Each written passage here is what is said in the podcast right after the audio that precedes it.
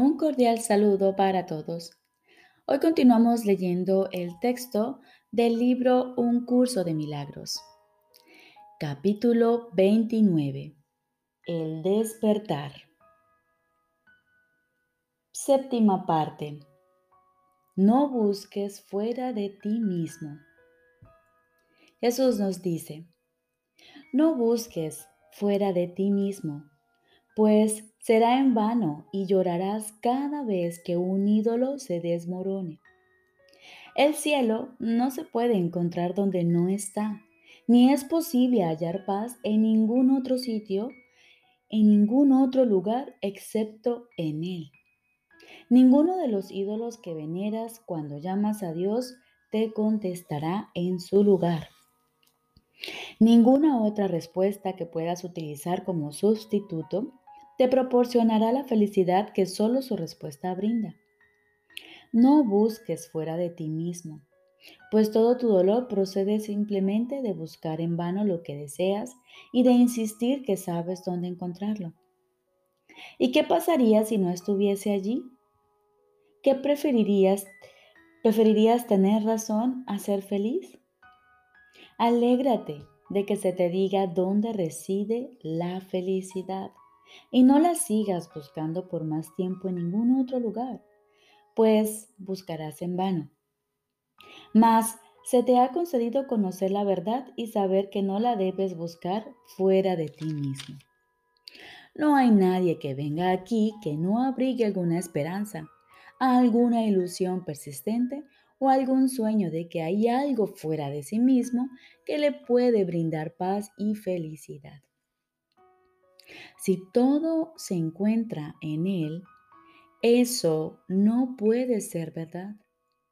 Y así, al venir a este mundo, niega su propia verdad y se dedica a buscar algo que sea más que lo que es todo.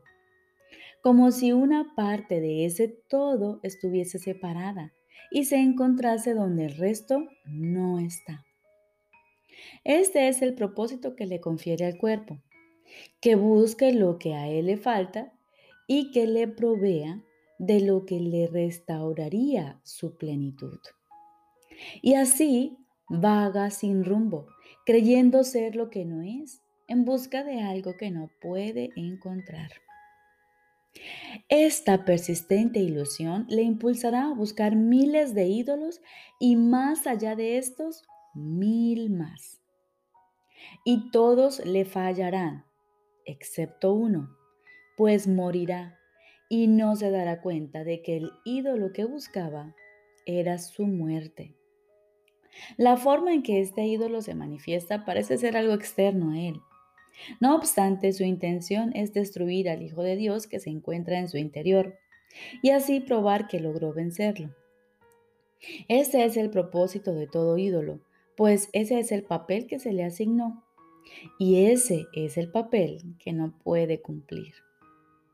Siempre que tratas de alcanzar un objetivo en el que el mejoramiento del cuerpo es el beneficiario principal, estás buscando la muerte.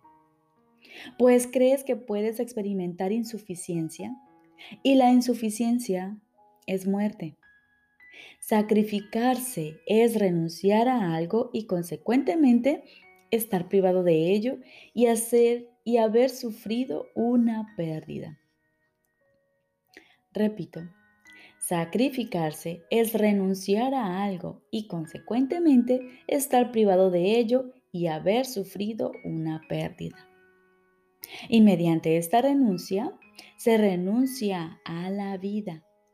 No busques fuera de ti mismo. Esa búsqueda implica que te falta plenitud interna y que temes contemplar tu ruina, por lo que prefieres buscar lo que eres fuera de ti mismo. Los ídolos no pueden sino desmoronarse porque no tienen vida, y lo que no tiene vida es un signo de muerte.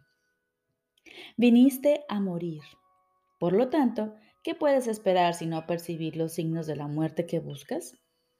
Ni la tristeza ni el sufrimiento proclaman otro mensaje que el de haber hallado un ídolo que representa una parodia de la vida, el cual al no tener vida es realmente la muerte, a la cual se considera real y se le da forma viviente.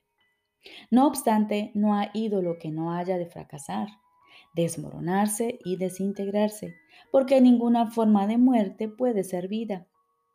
Y lo que se sacrifica no puede ser íntegro.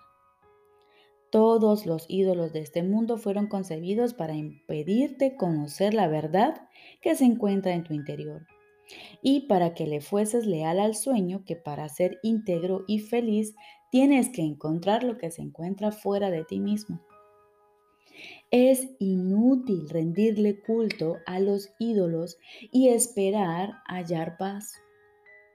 Dios mora en tu interior y tu plenitud reside en Él. Ningún ídolo puede ocupar su lugar. No recurras a ídolos. No busques fuera de ti mismo. Olvidémonos del propósito que el pasado le ha conferido al mundo, pues de otra manera el futuro será como el pasado, una serie de sueños deprimentes en los que todos los ídolos te irán fallando uno tras otro y donde verás muerte y engaño por doquier. Para cambiar todo esto y abrir un camino de esperanza y liberación en lo que representa ser un círculo interminable de desesperación, necesitas tan solo aceptar que no sabes cuál es el propósito del mundo. Le adjudicas objetivos que no tiene y de esta forma decides cuál es su propósito. Procuras ver en él un lugar de ídolos que se encuentran fuera de ti, capaces de completar lo que está dentro, dividiendo lo que eres entre lo que está afuera y lo que está adentro. Tú eliges los sueños que tienes, pues son la representación de tus deseos, aunque se perciben como si viniesen de afuera. Los ídolos hacen lo que tú quieres y tienen el poder que les adjudicas. Y los persigues fútilmente en el sueño porque deseas adueñarte de su poder. No obstante, ¿dónde tienen lugar los sueños sino en una mente dormida? ¿Y podría acaso un sueño hacer que la imagen que proyecta fuera de sí mismo fuese real? Ahorra tiempo, hermano mío, aprendiendo para qué es el tiempo. Y haz que el final de los ídolos venga cuanto antes a un mundo entristecido y enfermo como consecuencia de los ídolos que se ven en él. Tu santa mente es el altar de Dios y donde Él está no puede haber ídolos. El temor a Dios no es el miedo de perder tu realidad, sino el miedo de perder tus ídolos. No obstante, has hecho de tu realidad un ídolo. Y ahora lo tienes que proteger contra la luz de la verdad.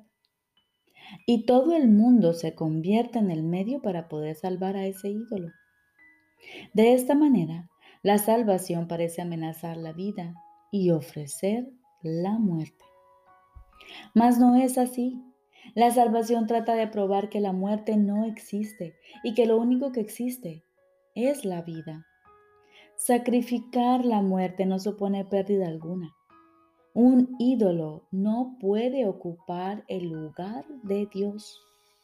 Deja que Él te recuerde su amor por ti y no trates de ahogar su voz con los cantos de profunda desesperación que les ofreces a los ídolos de ti mismo.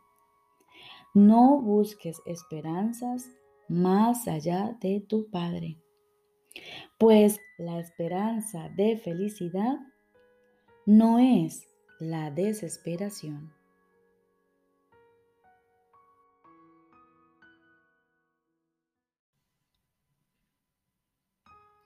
Ahora continuamos con el libro de ejercicios. Segundo tema especial. ¿Qué es la salvación? La salvación es la promesa que Dios te hizo de que finalmente encontrarás el camino que conduce a Él. Y Él no puede dejar de cumplirla.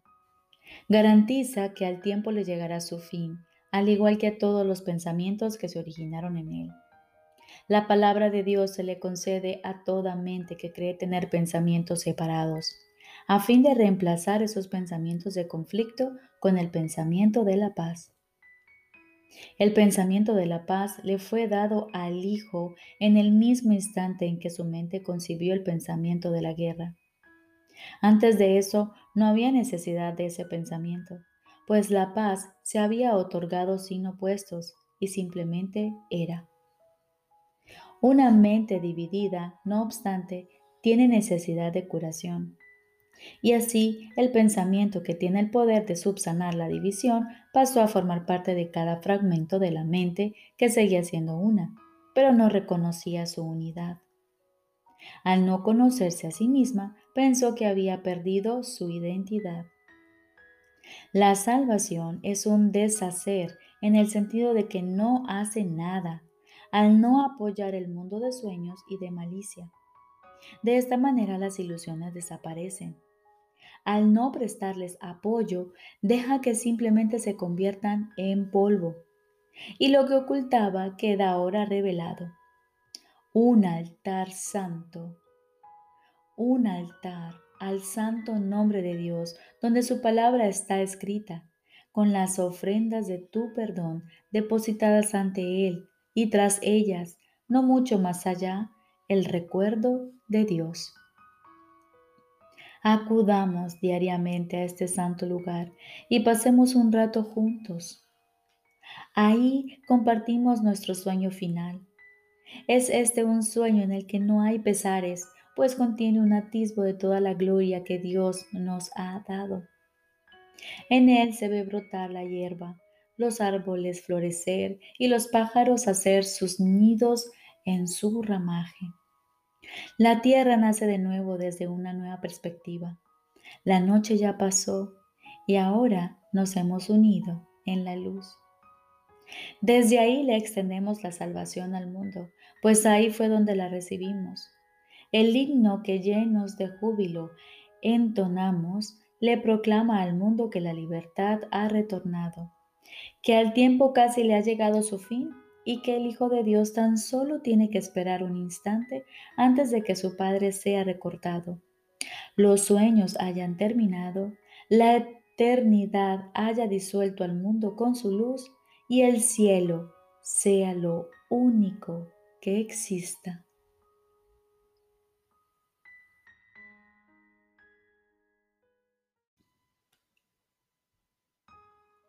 Lección número 232.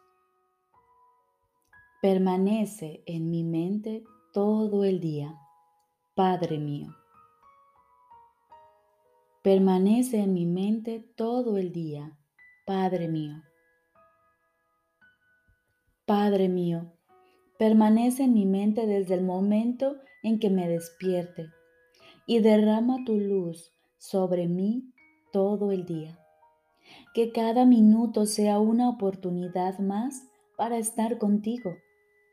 Y que no me olvide de darte las gracias cada hora por haber estado conmigo y porque siempre estás ahí presto a escucharme y a contestarme cuando te llamo.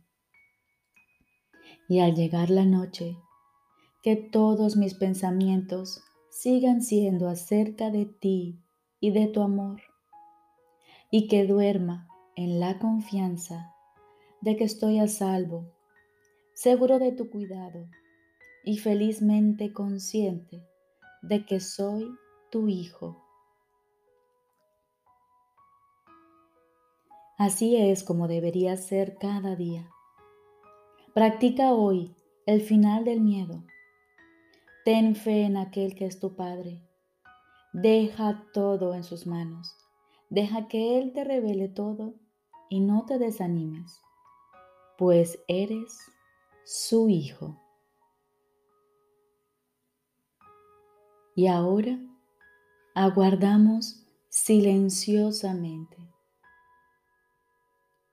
Estoy seguro de que Él te hablará y de que tú le oirás.